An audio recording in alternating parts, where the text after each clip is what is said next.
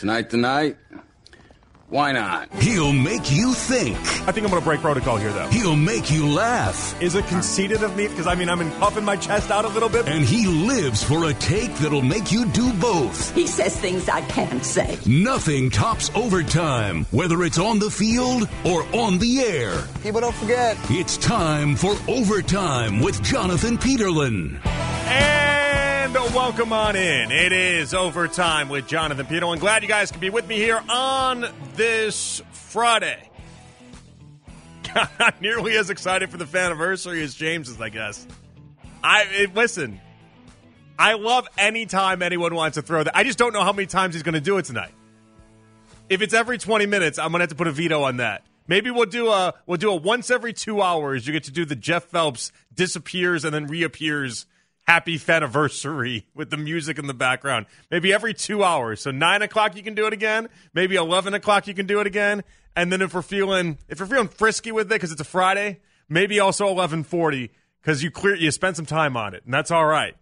But anyway, I feel good. Happy anniversary to everyone out there. For those that are unaware, it is our 12th anniversary for the station. I always feel funny about the anniversary with the station because I've been here seven years, which, if you guys do math, that is more years than not, right? I, I've been here for more years than not, but it is always weird because there's definitely like an old guard within this station and the people that like were here in the very very beginning and they're very they should be they're very proud of it. They, i mean let's be honest they're the reason why i wanted to come here. Andy roth is the main reason why i wanted to come here and then the reputation built off 92.3 the fan is the other reason. Like it, like i can't be ignorant of that there are people that came before me that built this station up to the heights where I got to come here. And obviously, there was still building that had to be done, but everyone was in a pretty good spot when I came here. It's like I, it's like I just got thrown into the lineup with the 27 Yankees. But to be fair, you can get thrown into the lineup with the 27 Yankees and then watch that lineup absolutely tank. And for seven years, we've not only gone higher, we've gone higher than I think anyone in that room when they initially set off thought this station could ever go. I wish, wish you guys could see some of the ratings from the previous books that we've had, the previous year's worth of books, hell, even the summer books, because you guys would be like, that's incredible. For local talk radio and what this station's able to do, unreal. So yeah, it's weird. It's a weird day for me. Because there's a lot of me that wants to take an extreme amount of pride in that because I've been a big part of the previous seven years. And I know that, but I also understand that there's a lot of people that laid a lot of groundwork in order for us to get there. What, what I love about this station is that it's one of the few radio stations across the country that you can look around and, and, see something like you saw earlier today, and you can see more people that were here for the start of the station than aren't at the start of the station. And that's an incredible thing, all things considered. That doesn't happen in radio. It just doesn't happen in radio. I think I said this when I got the night show one of the things I, I put out was just how wonderful this station is and how talented this station is. But it's also one of the rare stations across the country where you can have so many hosts that be there from day one. Fast forward 12 years later, like think about Baskin and Phelps for a second. Baskin and Phelps has been doing this for 12 years. 12 years in sports radio is unheard of to have the same duo, the same crew, the same. I mean, they've changed out pieces, obviously, but them being the focal point of that in the middays for 12 years just doesn't happen in radio. Hey, you get it once every blue moon. And the fact that they've been able to do that, you've had a lot of the same guys, Lima, Ken, Nick obviously went to uh, you know Charlotte, but he's been here for more years than not. And then Dustin, obviously, from day one as well. And then you go to Keith and Andy and all these other guys. I'm not even getting to the sales staff. I'm not getting to, you know, Herschel, who was here for a very, very long time, obviously. All of these people that have just been such a, an instrumental part of making the station what it is. So it's a beautiful thing. It's an absolutely beautiful thing. And I'm happy to be here with you guys on 92.3 The Fan Day across the city of Cleveland. I always knew, part of why, you know, Justin Bibb and, and me, we go way back. I ever told you guys, I never told you this story. I've told you the story on air before about me running into Justin Bibb. It was a Machine Gun Kelly party, and it was like me and 30 other people, and we're all drinking, and Machine Gun Kelly's there, and I drunkenly went up to Machine Gun Kelly, and I had nothing else to say, and I'm like, hey, we share the same birthday. And he thought that was awesome. He loved that. Don't know why. I think he had a little bit to drink too, but he loved it. And I'm sitting there and I, you know, I'm going around. And at that point, I've met Justin Bibb a couple times. I came up to Justin Bibb and I go, I go, man, my drunken self. I go, man, you're going to be president in 30 years. And I'll never forget him being like insulted that I said 30 years and not like 15. But, but like right then, I knew he was a real one. Knew he was a real one. And then obviously we talk about everything. It, no surprise based off of the conversation we had that he'd be the mayor to go ahead and announce this as 92.3 The Fan Day across this great city of Cleveland. I, I love it. Love it. I, I now somebody's going to have to send me the photo of the terminal tower lit up in orange. Someone's going to have to send that to me at Jay Peterlin is how we do that. And our Twitter slash X reactions are brought to you by our friends at Chubb and Jewelers, Cleveland's premier jewelry store. Please send it to me because I'm I'm here. I'm here talking to you guys, so I'm not going to be able to take a photo of it. But when I lived downtown, for the first six years of me living in Cleveland, when I lived downtown, I used to love daily seeing seeing what they would light up the the tower for because from my apartment I could see the terminal tower, and so every single night I would see different I would see it lit up in different ways, and then I'd go and I'd check the Twitter account, and I would see why it's lit up, and and the fact that tonight it's lit up for 92.3 The Fan is just a really cool thing. It's just a really cool thing to me. And that's part of the fact because I live downtown, and so I had such a, a close association to the building be lit, you know, lit up. And watching it every day. But obviously, it just ties everything together for me. And now we've seen at this point, I'm out in the suburbs, and uh, it's a completely different life for me. But it is what it is. Either way, incredibly proud of everyone at the radio station. Incredibly proud of the day. Incredibly proud that you guys could be with here with me here on this Friday night. Let's get things underway. I didn't even get to the, the the havoc that was my car ride home last night. We'll do that a little bit later on. Jax and I out here making making brave, stupid decisions. At least I'm making brave, stupid decisions. I don't know about Jax. We'll get to that a little bit later on. What I want to start with you guys is it's it's been an odd day in general. You know, we, we've been talking about the preseason game and we've been trying to get people hyped up for this preseason game. And I'm being honest, people talked about the preseason like it mattered. And now, on the eve of the most amount of reps that we're going to see from Deshaun and the first team, and the biggest glimpse into the first team offense that we'll have, it is the quietest people have been. I don't know if it's because this is now our fourth preseason game or kicking it old school when they used to do four. But you throw the Hall of Fame game in there. This is our fourth preseason game. And I don't know if people are just exhausted with preseason football. I'll be honest, I am a little bit. A little bit. Oddly enough, I think this past week I watched more preseason football than I had in the previous two weeks combined, though. I watched that Ravens game as their win streak got snapped. I watched Kenny Pickett last night because we talked about Kenny Pickett last night. I watched a decent amount of preseason football this week. But I can't figure out when it comes to Deshaun Watson tomorrow excuse me, what exactly you guys need to see. Do you have confidence in the offense now? When it comes to Deshaun, do you need to see something in particular? Because I, at some point in the previous, I don't know, week, week and a half, the light bulb went off for me. It was really, you know what it was? I think it was after that second game, which was really the third game they played, but it was the game against the Eagles. And it was the first game that you, you saw, or excuse me, not the Eagles, the one before that. The first game you saw Deshaun Watson play. I'm getting my preseason games all thrown around now, aren't I? When you watched him complete three passes for a total of 11 yards, and you watched him just look calm in the pocket. He ran for 20 in that game. He looked poised. He looked like he knew what he was doing, and he looked like he had a sense of reassurance. That's all I needed to see. I didn't need to see him bomb it 25 yards down the field. I didn't need to see him throw it 40 yards down the field. I didn't need to see him mix it up with Elijah Moore, Tillman, anyone else you needed. I just what it was is what it was.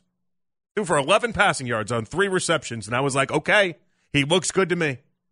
I don't need to see Deshaun Watson be awesome tomorrow to have what I believe to be true already stuck in my brain, which is the Browns are going to be really good this year. And Deshaun Watson's going to be really good as well. I, there's not a thing he can do tomorrow, good or bad, that is going to skew that. Now, I do buy the idea You'd rather see him be good than rather see him be bad. I can buy into that. Sure. Why not? But it's not going to make or break me. I don't think I need to see much if I'm being honest. I wish I could tell you I was dissecting this like Zapruder film. I'm just not as concerned with what happens tomorrow. Weeks ago, I might have felt different. I, I felt confident in Deshaun and, and where this offense has gotten, and right now I feel that confidence. But there, there are things I need to see. Let's not get this mistaken. It'd be nice to see our secondary not looking like a bunch of Jacks Gregory stumbling out of the bar in circles. All right? Against Mahomes, that would be good. And we'll talk about York a little bit more later on. There are things I want to see in this game, but I'm shockingly calm when it comes to the passing game for tomorrow.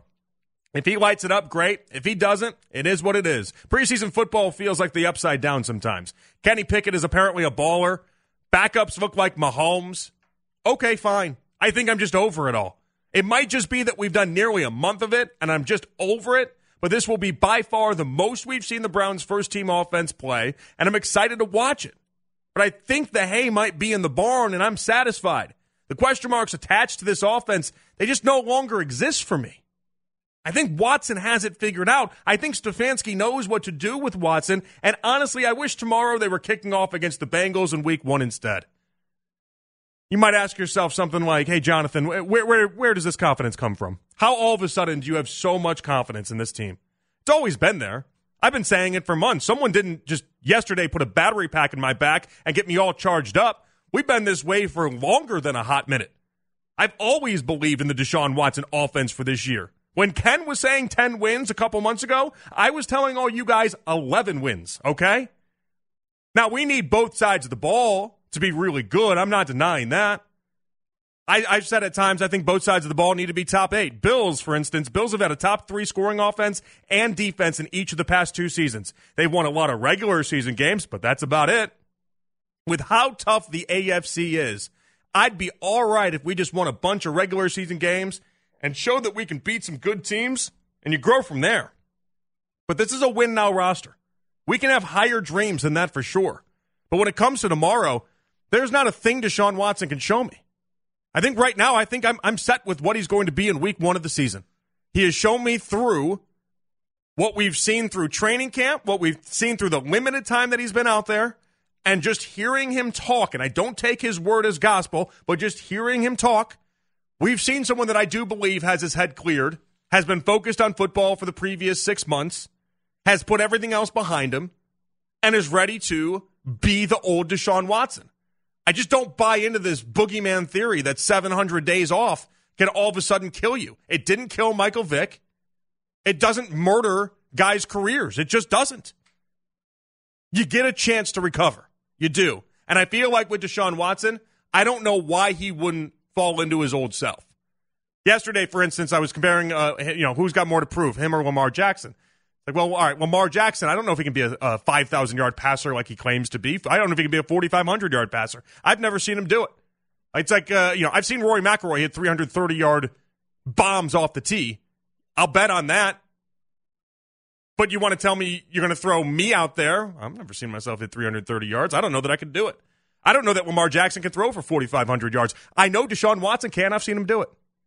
I'm betting on what I've seen with my own two eyes in previous and then what I've seen this offseason, day in, day out, that tells me Deshaun Watson's going to be good. Not a doubt in my mind there. It's the other parts of the Browns we get to have discussions on. But within the offense and for tomorrow, I'll ask you guys 216 474 to below 92. Maybe I'm just too confident. But what do you need to see from Deshaun Watson tomorrow to give you the confidence that I currently have? We'll do it all next. Hit me up on Twitter. There you can find me. I am at Jay Peterlin. It's overtime with Jonathan Peterlin here with you on the fan.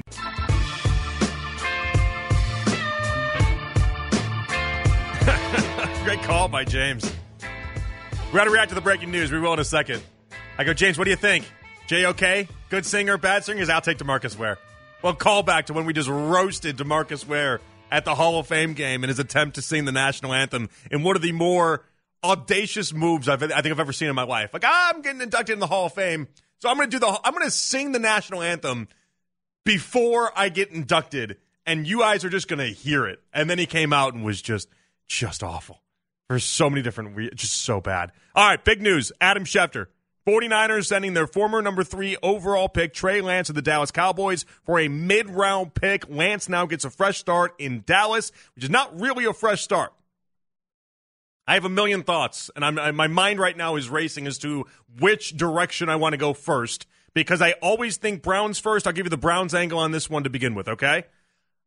As it relates to the Browns, I don't know how the Browns were able to just send Josh Dobbs to Arizona for a fifth rounder if Trey Lance could be had for a mid round pick. Now, I know Arizona doesn't want to give up like a third or a fourth or whatever this ends up being because ultimately what they're trying to do is suck enough so that they can land Caleb Williams the number one overall pick.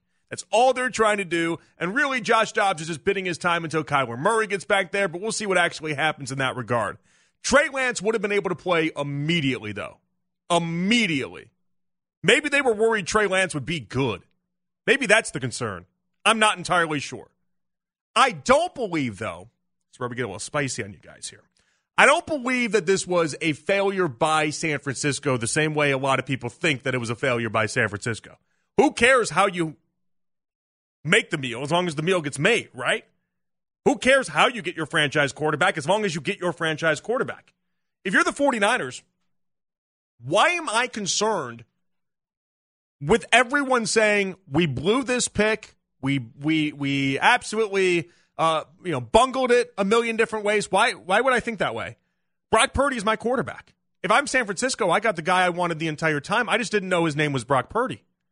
When they drafted Trey Lance, they knew he had limited high school experience, limited college experience, and they knew he was going to be a little bit of a roll of the dice and way more than what a third overall pick should be for being a roll of the dice. He's very raw. A lot of good talent in there, but very, very raw. But what was shocking about the pick in general was that San Francisco has such a win now team.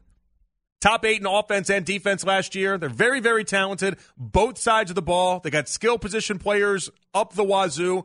They're a really good football team. Drafting someone that was going to have to take a Josh Allen esque approach to the NFL never made sense in my mind. Didn't add up to me in the slightest bit. Still doesn't add up to me. You know, Josh Allen, uh, when he was taken, everyone knew he needed years. Anthony Richardson, same type of story. But Josh Allen took two years, year three, he popped off.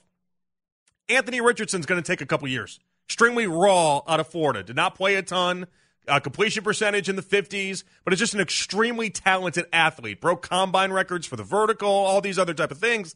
He's a very good football player. He's very raw. Trey Lance was always going to be raw. And the part that the 49ers were blindsided by all of this, that is where the incompetence comes through. But I don't know why I'm going to sit here or why I would sit here and just bash San Francisco until the cows come home. They got their quarterback, did they not? if the whole name of the game is get your quarterback, they got their quarterback. Let's take it a step further. Oh, you guys are really going to hate this one, but I'm going to have to go ahead and do it, okay? Browns obviously gave Deshaun Watson four years, $230 million in guaranteed money. If Dorian Thompson Robinson steps in for Deshaun Watson, let's say week six or week seven, Deshaun Watson gets injured, and Dorian Thompson Robinson not only takes over for the Browns, but leads the Browns to an undefeated rest of the season because that's what Brock Purdy did. You're like, oh, it's impossible. Brock Purdy went 8 0. Leads them all the way to the AFC title game before getting injured and then losing that game to, I don't know, take your pick, Chiefs, Bengals, whoever it is. If Dorian Thompson Robinson did all of that and the Browns wanted to move forward with him as quarterback, who in the hell cares that they're still spending $60 million a year, $50 million a year on Deshaun Watson. Isn't the whole point of the game? It's not how I make the meal, it's how the meal comes out. The whole point of the game, how do I get my franchise quarterback? Isn't that it? That's all we're searching for in life, right? Is, is from an NFL perspective. You are searching high and low to get your franchise guy. Now, you want to tell me that you think what happened with Brock Purdy last year was smoke and mirrors? That's a different conversation. But for right now, San Francisco got their guy. I don't care how they how they did it. They got their guy.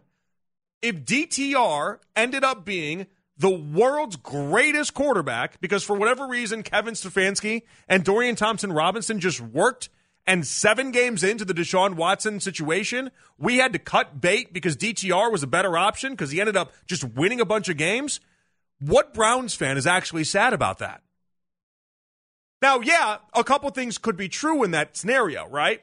Like, uh, you know, Deshaun Watson would be considered one of the worst trades in NFL history. Six total picks, three first rounders, $230 million in guaranteed money. It would go down as one of the worst trades in NFL history. But you and I wouldn't care. Why would we care? We got our guy in DTR. Now, if you're just if you're just getting in the car and you're like Jonathan's on Quaaludes or something, he's he's just he's what a madman is going on here. I'm I'm doing this all in relation to the 49ers sending their former number 3 overall pick Trey Lance to the Cowboys for a mid-round selection and I'm justifying it for San Francisco. And San Francisco 49ers fans, all they see, they don't they don't care that they whiffed on Trey Lance. Why should they care about that?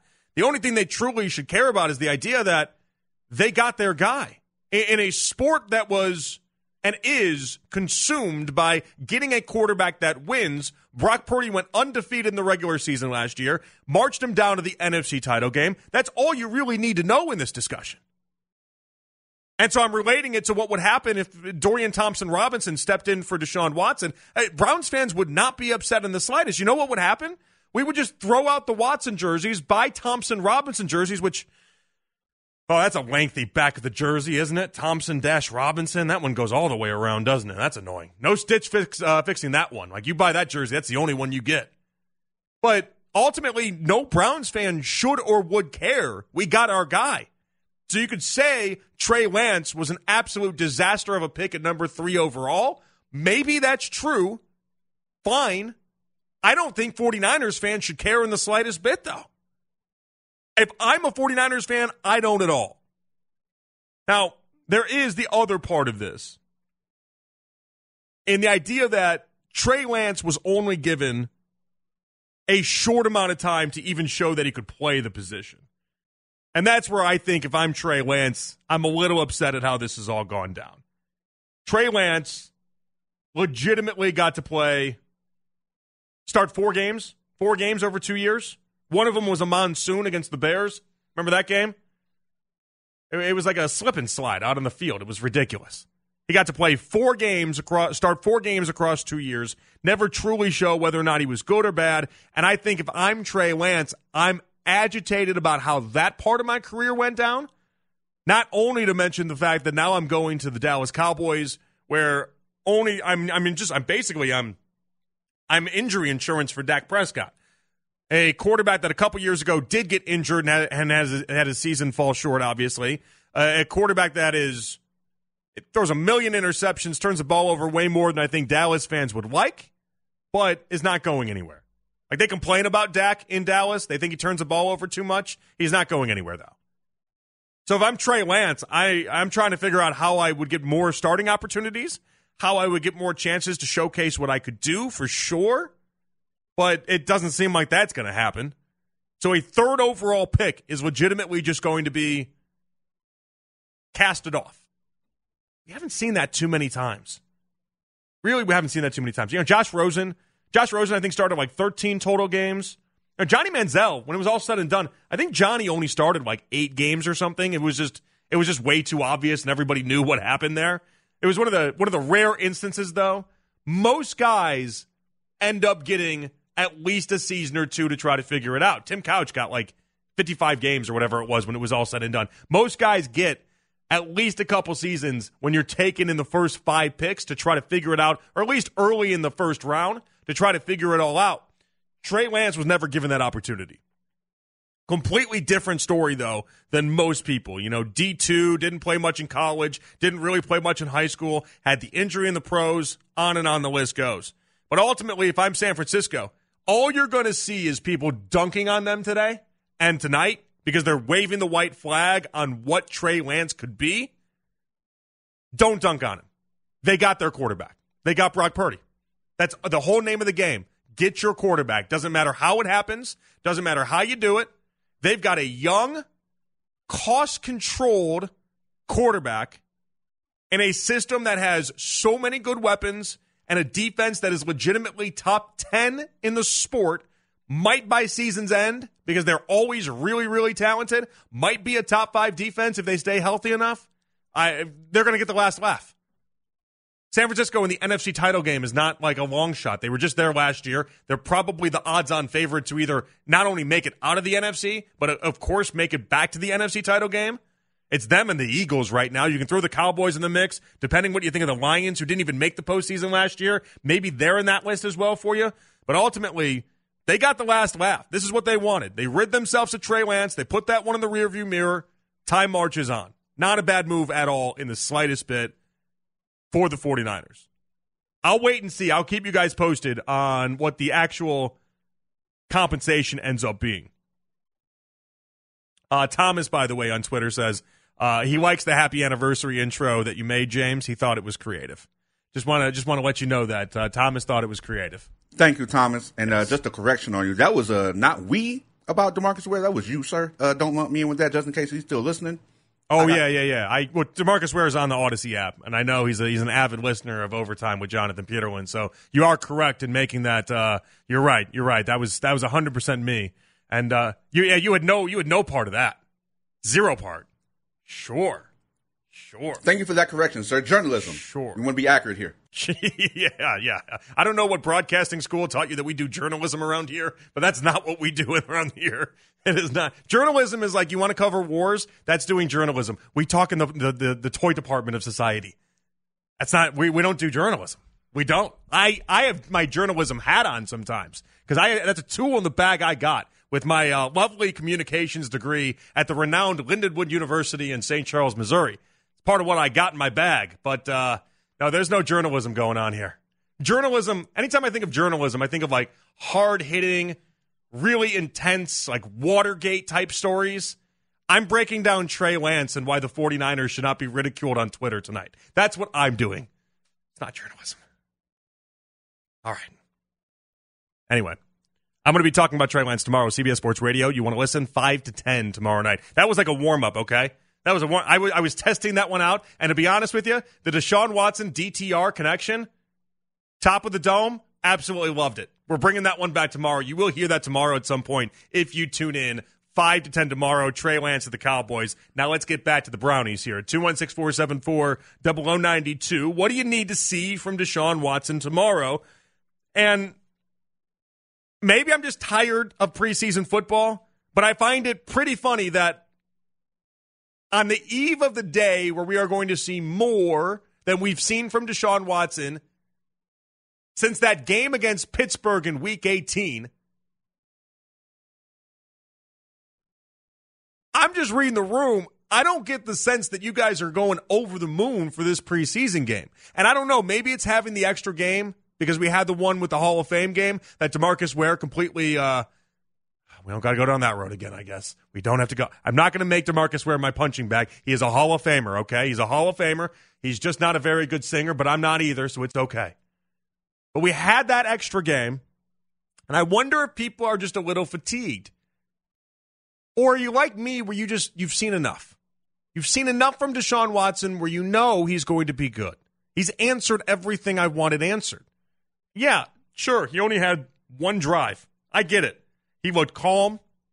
He wasn't seeing ghost. He looked like he was in control. I know he didn't have a passing completion longer than six yards in that game. In fact, it went six yards, five yards, and one yard for his three completions, okay? It was not pretty when it comes to a 25 yard deep ball or anything close to what you saw with Kenny Pickett last night, where Kenny Pickett threw it 45 yards to Pickens down the sideline. It's good enough for me. 216 474 to below 92. He looked like the Deshaun Watson of old. What do you need to see from Deshaun Watson tomorrow? We'll also get into the Steelers side of things as well as Mike Tomlin makes a declaration. 216 474 to below 92. It's overtime with Jonathan Peterlin here with you on the fan. All right, so it does look like a fourth rounder. Trey Lance to the Cowboys for a fourth rounder, which, I mean, honestly. So the fifth rounder, oh man, think about that for a second. So a fifth rounder was yesterday for Josh Dobbs, a fourth rounder today for the third overall pick that started in four games in Trey Lance. That's unreal. Unreal. And yeah, no, I really do believe they got their guy. Brock Purdy is their guy. Don't care how you get it, just as long as you get it. Brock Purdy's their guy. San Francisco just has to keep looking forward and not worry about what happened in the past now. And to be honest, they don't have the time to try to figure out if Trey Lance can be good coming off the surgeries anyway. They, they just don't. I, they, they barely have enough time to figure out if Brock Purdy can recover correctly. They gotta they gotta keep this thing moving. And and Shanahan, I, one thing I like about him is that he's just able to get this done with just about anybody. He made Jimmy Garoppolo into a guy that went to uh, you know two NFC title games, including a Super Bowl in three seasons, and was awesome. This is what he does. He's very good with these type of quarterbacks. They found a guy in, in Brock Purdy that he just continued to win with. And you want to tell me that team is made up of more than Brock Purdy? The best response back to that would be look at what happened in the NFC title game when Trey Lance, or excuse me, when Brock Purdy got injured. He gets injured and goes down. And I know they didn't have any backup quarterbacks in order to try to make it work, but he gets injured and goes down. That was it. Game over. Blouses. Like Brock Purdy, you might not like and respect him because he was Mr. Irrelevant, the last pick in the draft, but Brock Purdy played way better than that. And Brock Purdy was really good last year. It's what Shanahan does. He can turn any, any quarterback, it feels like, into a diamond. And with Trey Lance, they didn't have the time. Coming back off another surgery, didn't play a lot of time in college, didn't play a lot of time in high school. Really, when you look back on his career, it's shocking that he went third overall with the limited amount of opportunities that he actually was able to play in his life. But hey, they took a chance on it, didn't work, move forward. 49ers fans should not be upset in the slightest. You got your quarterback, he's young, he's cost controlled. It's a decent move all the way around. But it is incredible. Like somewhere Josh Dobbs is, is waking up in Arizona and he's like, I was worth a fifth round? And the dude that was taken third overall a couple years ago was worth a, a fourth round? All right. Good value for the Dobbs household today. Good value. There's going to be a buddy or a text thread that Joshua Dobbs lives in where his friends are just like, yeah, not bad. Not bad. Fifth round, fourth round, not bad. All right, 216 474 to below 92 on Twitter. There you can find me. I am at Jay Peterlin. What do you need to see from Deshaun Watson tomorrow? That's the question. That's what I want to ask for you guys because I there's not much I truly need to see out of Deshaun Watson. We've heard him be more confident, which is good. As preseason has moved on, he's gone from being timid to talking like someone that belongs in a top five quarterback conversation. And, and maybe he's just delusional, but I don't believe that. He knows better than anyone what he looks like at his very best, and now he's speaking like he's gotten back there. It's hard to gauge in the preseason and training camp, especially in a preseason where he's completed three passes, but clearly he feels like he's back to normal. I just love the fact that we're going to see him for potentially 25 passes tomorrow, 25 or so. And I, am kind of blown away by the fact that as we continue to talk about it, and, and we'll get more and more and deeper into this game and get you guys all ready to go for tomorrow, I do feel like maybe it's the extra game. I, I don't know what it is. I feel like there's exhaustion within the fan base, though. I don't know what. You guys should be looking at tomorrow like this is what we did. This is the penance we had to pay all throughout preseason in order to get. You know, tomorrow is that's Christmas Day. You unwrap the presents. You get to find out what you got. It's not week one, but it's as close to week one as you're going to find. Tomorrow should be an awesome day for Browns football. I'm expecting so many good things from Deshaun Watson. I'm expecting the offense to look good. I'm expecting Deshaun to look good. I mean, there's all sorts of things. Now, am I expecting him to go out there and, I don't know, look like Kenny Pickett has? With the Steelers, five drives for five touchdowns? Uh, maybe not. I don't need to see that, though, either. If he ends up struggling, if he doesn't look particularly great, that's all right. It's okay. I'm not going to make that some sort of indictment on Deshaun Watson. That's not what I'm doing. But I'd love nothing more to see it than to see him throw the ball 40 yards downfield and connect with every receiver we want to see, and then you know deep pants the Chiefs' defense. I just don't need to see it to be satisfied. Not going to end the game with that Howard Dean scream. We're taking it to week one. That's not what I want to do. I'm ready for the season to start, and I'm ready to put the Deshaun convos to bed when it comes to everyone trying to figure out what version he's going to be. I do believe in the idea that watching someone struggle in the preseason can mean something. I've watched too much football to see that the good stuff in the preseason doesn't mean much, but typically the stuff that worries you in the preseason worries you in the long term and rears its ugly head in the regular season as well. You almost get no credit for looking good and can only get negatives for looking bad. It's like making a toast at a wedding. You guys know I did that over the last weekend, right? You make a good toast, it's kind of expected. You put in the time, you did the thing, but if you suck, people will talk about it for a long time. If I blew that toast, family members for years would be like, "Yeah, mm, you say you're a broadcaster. I don't know that you actually are, though. You you say you do. Like it's two different things. Public speaking and doing what I'm doing for you guys right now on the radio, two different things in my book. But they'd be like, "Oh, I don't." He says he's a public speaker. I I I don't know. Uh, mm, I want to look into a different career because you couldn't hit two minutes of a toast. Luckily for me, I think we did an all right job. But it's a thankless job. Yeah, preseason football is the same way. If you look bad, then I think it's very noticeable. And if you look good, unless you're Dorian Thompson Robinson, where it came completely out of left field, no one's paying attention. No one's noticing. From from a fan perspective and from a coaching perspective, even they're like, all right, it matters that you look good. It does, but it's not. You're expected to do good. You know, for a lot of these guys, that's why people lost their minds against Kenny Pickett last night. And we'll get to more of the Steelers coming up in a little bit, but people lost their minds with Kenny Pickett last night. And I'm sitting there thinking to myself, the dude spent 12 years in, he's Van Wilder in college, okay? He spent a million years in college. And by the end of the, the his final year, he put together one really good season against a bunch of guys.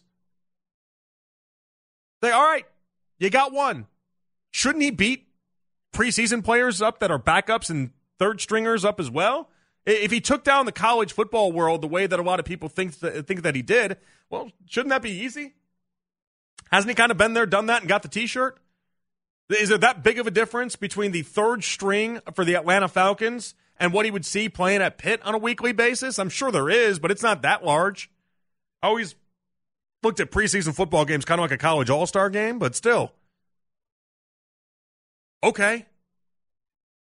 Question I have for you 216 474 to below 92. Are you down on the Browns versus where they were in the beginning part of the preseason? The problems we had last year are the problems that we have right now. But I'm willing to give the Browns a break there since they couldn't fix everything in one off season. They had too many fires that they needed to put out. They couldn't possibly take care of all of them. So we have some leftover problems. Feels like when you buy a house and there are some issues that pop up. You know, one piece of advice someone told me when buying a house was that there's always going to be something that needs work. It's a never ending cycle of things constantly needing upkeep or replacement or something to be done. It's how a football team works too. But I'm happier that the problems seem to be the small things like fixing a sprinkler and not a flooded basement. Kickers matter. I'm not trying to belittle that having it be a kicker problem, not the worst thing in the world. I'll take a kicker issue over a whole defensive line looking like Mr. Magoo against the run. Backup running backs turned into Barry Sanders against the Browns last year. We couldn't have that again. But if you thought they were going to be good in June, I don't know how you can be that far off of that right now. Especially since 85% of the fan base walks around saying all that matters is what happens with Deshaun. Well, by that logic, then 85% of the fan base should be acting like you haven't seen them do anything since he's barely played. One drive is your preseason at this point. Cade York missed kicks. Water's wet. The sky is blue. He missed them last year as well. I don't know how you can be anywhere but high on what the Browns currently are. Because you have the same issues you had last season. They've tried to address some of them, and they have addressed some of them, but they've gone one step at a time, and slowly but surely, they made a lot of fixes. You were to ask me last year, would I rather have the defensive line fixed with that run game, or would I rather have Justin Tucker out there kicking? I'm going to say I'd rather have the defensive line and the run game fixed. We were getting gashed. I mean, Arthur Smith, I became a fan of Arthur Smith. The dude looks like a, a random character in Clue. I, he's not. It's not a very serious human being. It's amazing he's a head football coach, right? I became a fan of his because he realized the Browns did not have anyone to stop the run. Zero people to stop the run. He ran the ball 14 straight times with like third string running backs, guys you hadn't heard of, off the practice squad, came up and just ran all over us. Guys you wouldn't know right now if they were a passenger in your car was just gashing the Browns last year because we didn't have a run defense. We had no way to stop the run. So the Browns couldn't fix it all in one season. That's not how this works. You knew there were going to be some problems that continue to pop up. They had to pick their spots. I'm much happier that they picked the defensive line and the run game to fix, and were willing to roll the dice with someone like Cade York, who we'll talk about a little bit later on. Much happier with that scenario and how that played out. Cade York's not perfect. No team in the NFL is perfect. Now, the Buffalo Bills in the previous couple years have threatened to try to be that level of perfect. Top three in offense and defensive scoring in the previous two years. Game's too hard. In the postseason, they fall flat on their face. Postseason, all of a sudden, Stefon Diggs wants to yell at Josh Allen down 17 in the fourth quarter with six minutes left in the game. They want to throw a pity party for themselves late in the fourth quarter. That's where they're at. They won 13 games last year. No one cares. It's a good team. No one cares. I find it fascinating, though. But yeah, for tomorrow, I'm good. I've seen Deshaun Watson. I've seen him be really good. I think his head is right. I think he's on, he's got the right situation right now. I think he looks good. I think him and Stefanski are going to gel. I'm not worried about that part of the, the, the Browns. I'm not. A lot of people are worried about it. I'm just not. I think that part will be fine. I'm more concerned about the other parts of the Browns, and I'm more concerned about what happens if Deshaun Watson is as good as we think he can be. But what you're understanding then is with with how many good teams are in the AFC, you're going to need other parts of the team to take you over the top. On a week in, week out basis, you're going to need more than just Deshaun Watson in order to get the job done. And that's not typically how the NFL works. I leave that there, but come on back. When it comes to the Steelers, though, after Kenny Pickett was great, I'll tell you a reason why I'm just not scared. Just not scared. We'll do that and more next. It's overtime with Jonathan Peterlin.